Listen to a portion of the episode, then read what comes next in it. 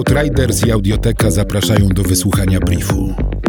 Cotygodniowego przeglądu ważnych informacji ze świata.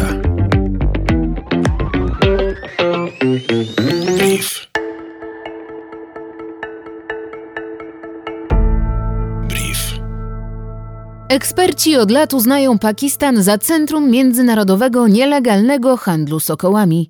Ptaki złapane na wolności są cenione bardziej niż te wyhodowane w niewoli. Uważa się, że są one lepszymi łowcami, chociaż nie ma dowodów na poparcie tej tezy.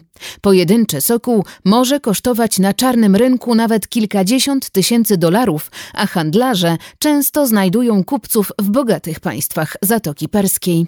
Eksperci szacują, że w 2020 roku nielegalnie przemycono z Pakistanu nawet 700 sokołów, czym trudnią się m.in. zorganizowane siatki przestępcze.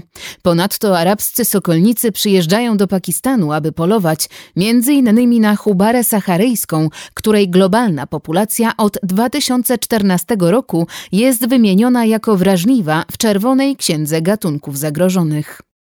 W Afryce żyje obecnie mniej niż 7 tysięcy dorosłych gepardów. To najmniej liczny duży kot na tym kontynencie.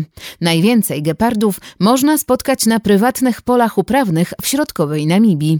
Dlatego naukowcy pomagają rolnikom unikać kosztownych strat bydła, śledząc większe skupiska przebywania drapieżników. Badacze odkryli, że najwięcej zwierząt hodowlanych ginie w miejscach, gdzie gepardy, chociaż nie są zwierzętami stadnymi, porozumiewają porozumiewają się ze sobą, zostawiając ślady moczu i kału w widocznych punktach orientacyjnych, na przykład na drzewach. Gdy rolnicy przenieśli swoje stada na tereny, gdzie nie było gepardzich węzłów komunikacyjnych, liczba cieląt straconych w wyniku drapieżnictwa tych kotów spadła o 86%. Brief Outriders. Nowe wydanie co piątek do posłuchania na lekton.audio ukośnik brief. Powtórki przez cały kolejny tydzień na Spotify i w Twojej aplikacji podcastowej.